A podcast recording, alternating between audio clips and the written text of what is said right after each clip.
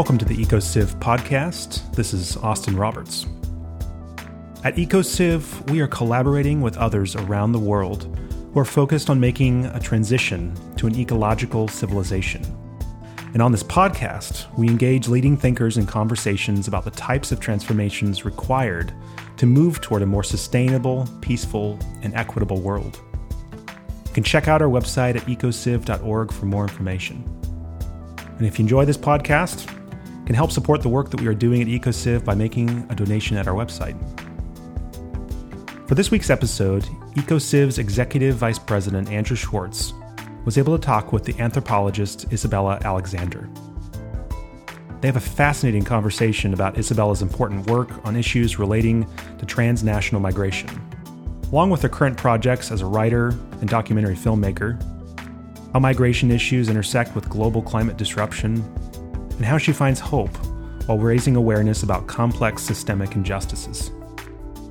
This conversation was recorded at the Parliament of the World's Religions in Toronto, where EcoCiv organized a major track exploring issues of religion and justice. And now, Andrew and Isabella.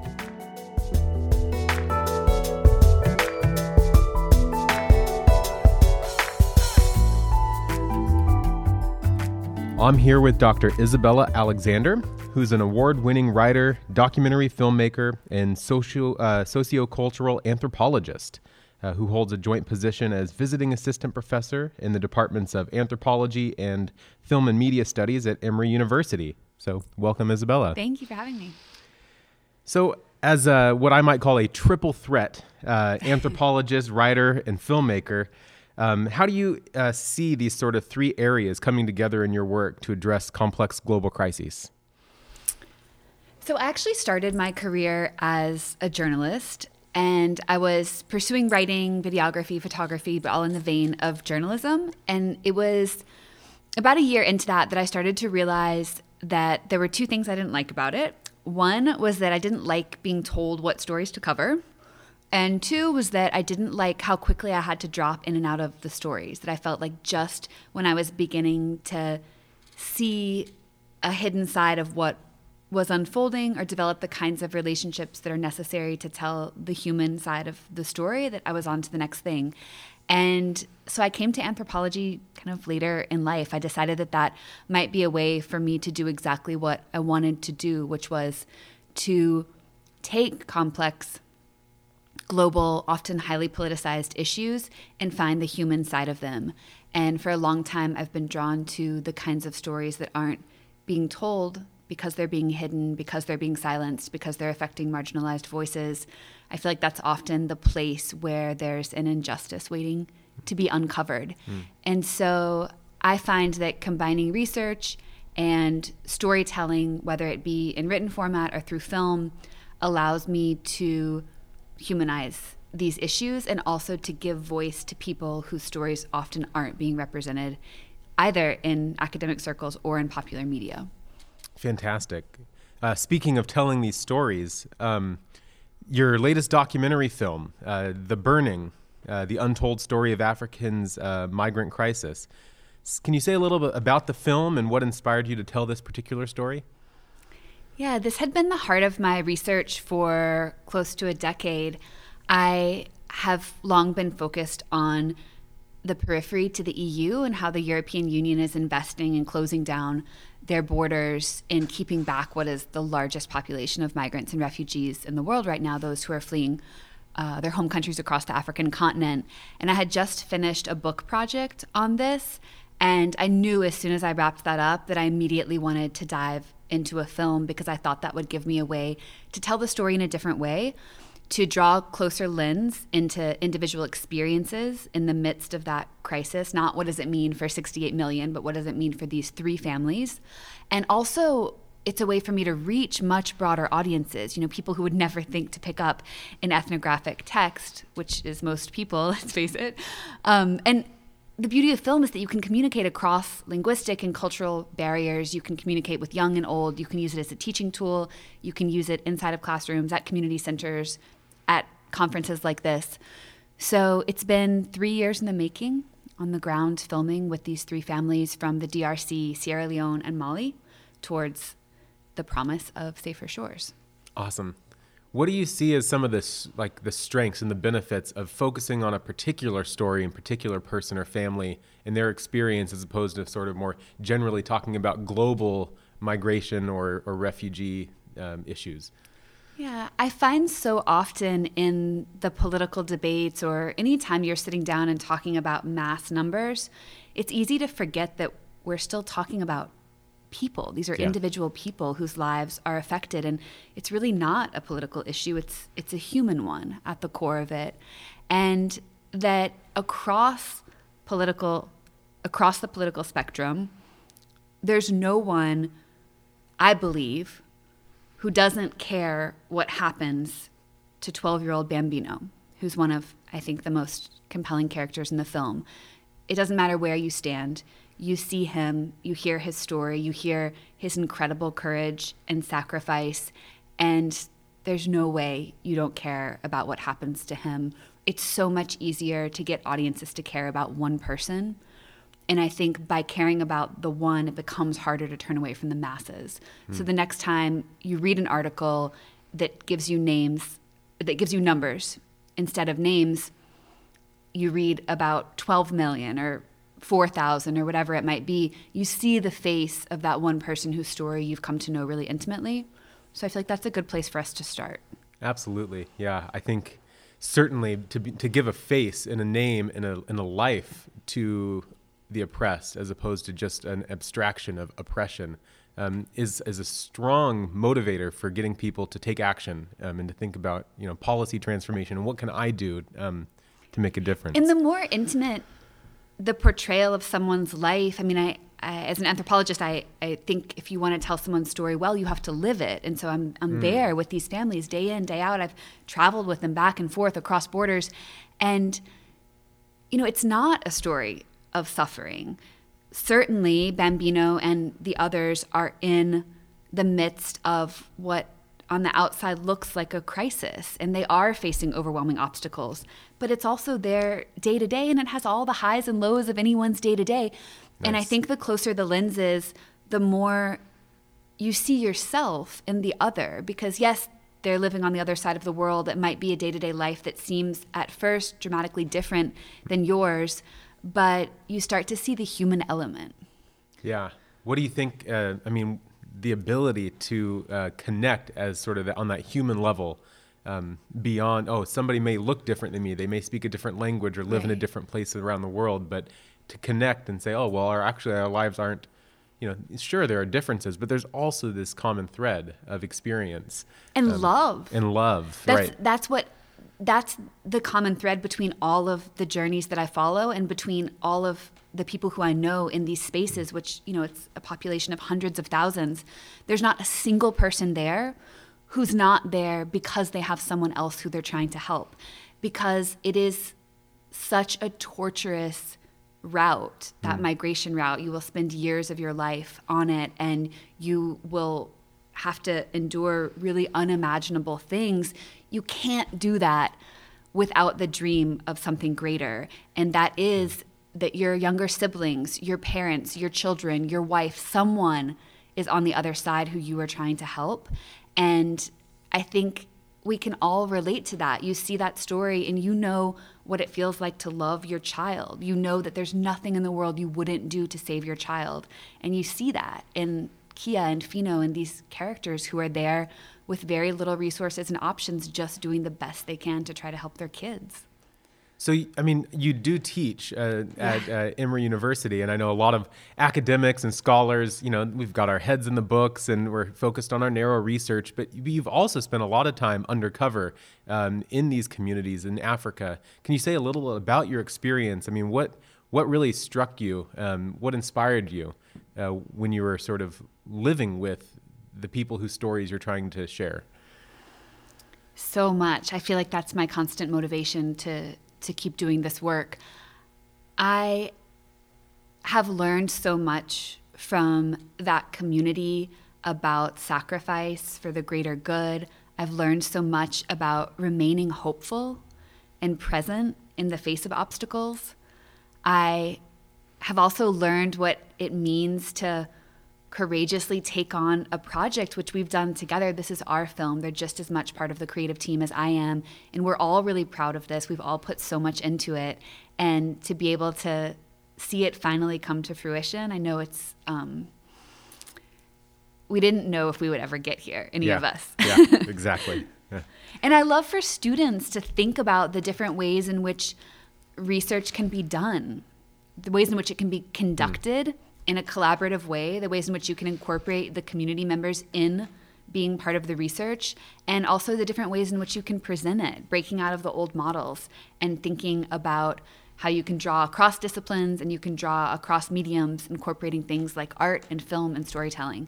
I really push my students to think creatively about their work. That's great. Can you describe some of the ways in which your own sort of creative storytelling um, has raised awareness that led to some sort of transformative action, uh, positive social political change for these uh, marginalized populations? I don't think we're there yet. So I just wrapped filming in August. And up until the end of August, my primary goal had been no one knowing what I was doing. You know, mm-hmm. I was mm-hmm. I was hoping to continue being able to do the work undercover, which meant keeping it all under wraps. So I wasn't writing publicly or speaking publicly about it. Um, I'm now in post production with the film, so I'm still speaking about it only at select venues. In 2019, when the film and the book project are released, I think that's when we'll really start to see the positive change that it's had. And what would you hope that positive change looks like? It's different on different levels, sure. right? So um, as an educator, I care a lot about bringing this work into classrooms. On that level, what I'm interested in is having a new generation that thinks of themselves as citizens of the world, that feels connected mm. to global issues on a personal, intimate level. And so, bringing this into the classroom will not only mean the book and the film and the teaching guide that we've created, but also an app that connects individual students with people their age and gender on the other side of the world so they can start to build those relationships. So that's the kind of goal that I have at that level. Um, on the governmental level, I think that this project is poised to expose some pretty grave human rights violations. And my hope is that this makes the parties responsible accountable and that we see positive change because of it. I would also personally love for it to open up dialogues about how we can reinvest money that's being spent really inefficiently in border control right now to help develop communities and provide educational and job opportunities at home, realizing that there is a part of the population that is fleeing because they aren't safe. They're fleeing places of active conflict and they need to be given safe passage. But there are also people who are fleeing because they have no economic opportunity. And for them, the 30,000 euros that the EU spends on each individual person, pushing them back, that would be enough to completely change the life of their family and their community. Absolutely. So, speaking of sort of the reasons why people migrate, I mean, can you say a little about the underlying causes that you think are leading to social political realities of this transnational migration in our world's most critical border regions? Yeah, I like to start by saying that the idea of us being in a crisis at the current political moment, I, am not on board with. I think mm. that there's a lot of political motivation for sort of sensationalizing what has always existed and will always exist. There are migration flows, people move. Right? If you look at the numbers, there actually aren't more people hmm. fleeing right now than there were two or three years ago. I mean, even I'm coming from the US, so we're hearing these days a lot about this caravan, this migrant right. caravan of, I don't know, estimated somewhere between four and I think 6,000 people. Mm. Well, the US processes 500,000 asylum applications every month. This is nothing. A this drop is what in the bucket. the system yeah. was built to do, right? So I think it's important to to question the headlines. Are we really in a moment of crisis? And then beyond that, the drivers are the same around the world. The drivers are persecution and conflict at home, and the drivers are equally poverty and lack of opportunity. And I think they're very often intertwined. It's not always as simple to draw a line between who is a migrant and who is a refugee because conflict often mm. brings poverty and poverty often brings conflict. But um, that that the same is true across the African continent. In this project, I was interested in selecting families who represented not only different cultural and ethnic backgrounds, but also different drivers for movement. And so mm-hmm. one of the families is fleeing a decades long conflict in the DRC. One of the families is fleeing ethnic persecution across West Africa. And then the other originally was fleeing extreme poverty in rural Mali. But even in the time since I've been filming, there have been encroaching jihadist groups there, which have started to complicate their factors for leaving. So mm. it's now not only that the community they are forced to return to is poor, but it's increasingly unsafe for them to be there. Absolutely. Do you think that increasing environmental degradation has had or, or will have an effect on um, migrant and refugee um, patterns? Definitely. It already has in several of the regions that I work, especially in the areas surrounding the Sahara Desert, like Mali. We see years of drought completely destroying agricultural opportunities for families that had long been reliant on that as a means of livelihood. And yes, all the indicators show that that will be the primary source of new migrations in the coming years is people who can no longer sustainably live at home because their environments have been destroyed and these are communities that depended on being able to grow food both to consume but also to sell. So I mean, we've got environmental issues, um, issues of war and violence, issues of poverty, um, economic issues, I'm sure education issues, all somehow contributing to this reality of, of migration. Um, and persecution and perse- of ethnic and religious minorities, LGBTQ right. groups. Um, so it's complex. Where do we start? oh, I think that a really good place to start is by raising empathy and mm. not sympathy. So, not feeling sorry for people because their environment has been destroyed or their community is at war or they personally are under attack, but trying to see yourself in their situation and realize that that could be you, it could be your family, it might very well be you or your family in 50 years, depending on where you're coming from and, you know, the rising rates of these same drivers in our own countries. Um, I push people to think about moving back from this being a highly politicized issue and recognizing that hmm. this is going to be the greatest humanitarian crisis that we all face hmm. in our lifetimes. So it requires us radically rethinking categories of migration and asylum and border control. The laws that currently control refugee and asylum applications are fairly new. They only came into existence post World War II, and they were created to deal with that immediate crisis. So, what do we do with this large population of Jews who do not feel safe returning to their home countries? Hmm. They weren't intended to last beyond that, and they weren't intended to address displacement on a global scale. So, it is a system that really needs to be restructured for the current period. So thinking about systems and about the you know sort of systemic injustices in the world that we live in, a world of turmoil, uh, and what gives you hope?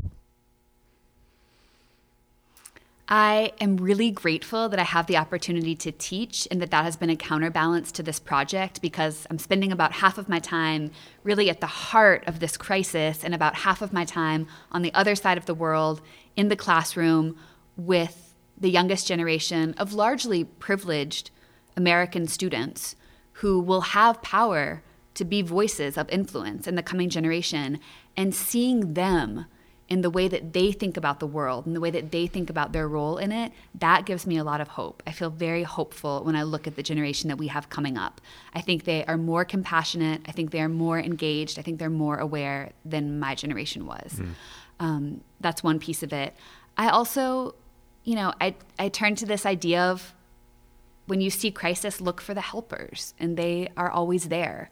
Um, whether it is on the most grassroots level or the larger organizational governmental level, there are people in these spaces who are seeing this as a human crisis and who want to help. I see incredible collaboration and cooperation in the migrant communities themselves. Their degree of I mean, it's they're there on this sort of self-sacrificial mission and their hope is that a few of them make it to help the community that's left behind and their willingness to lift up their brothers and sisters at their own detriment is really inspiring. I think people will see that and be amazed by that in the film. it is to see people who have so little and give absolutely everything they can possibly give to help one another. Strangers often who end up in the same camp. They don't even know each other. Well, thank you, Dr. Alexander, for taking time to join us. And um, for everybody listening, uh, look for The Burning. Um, thank you so much. You can check out the story at www.smallworldfilms.org if you're interested in reading more. Thank you very much. Thanks.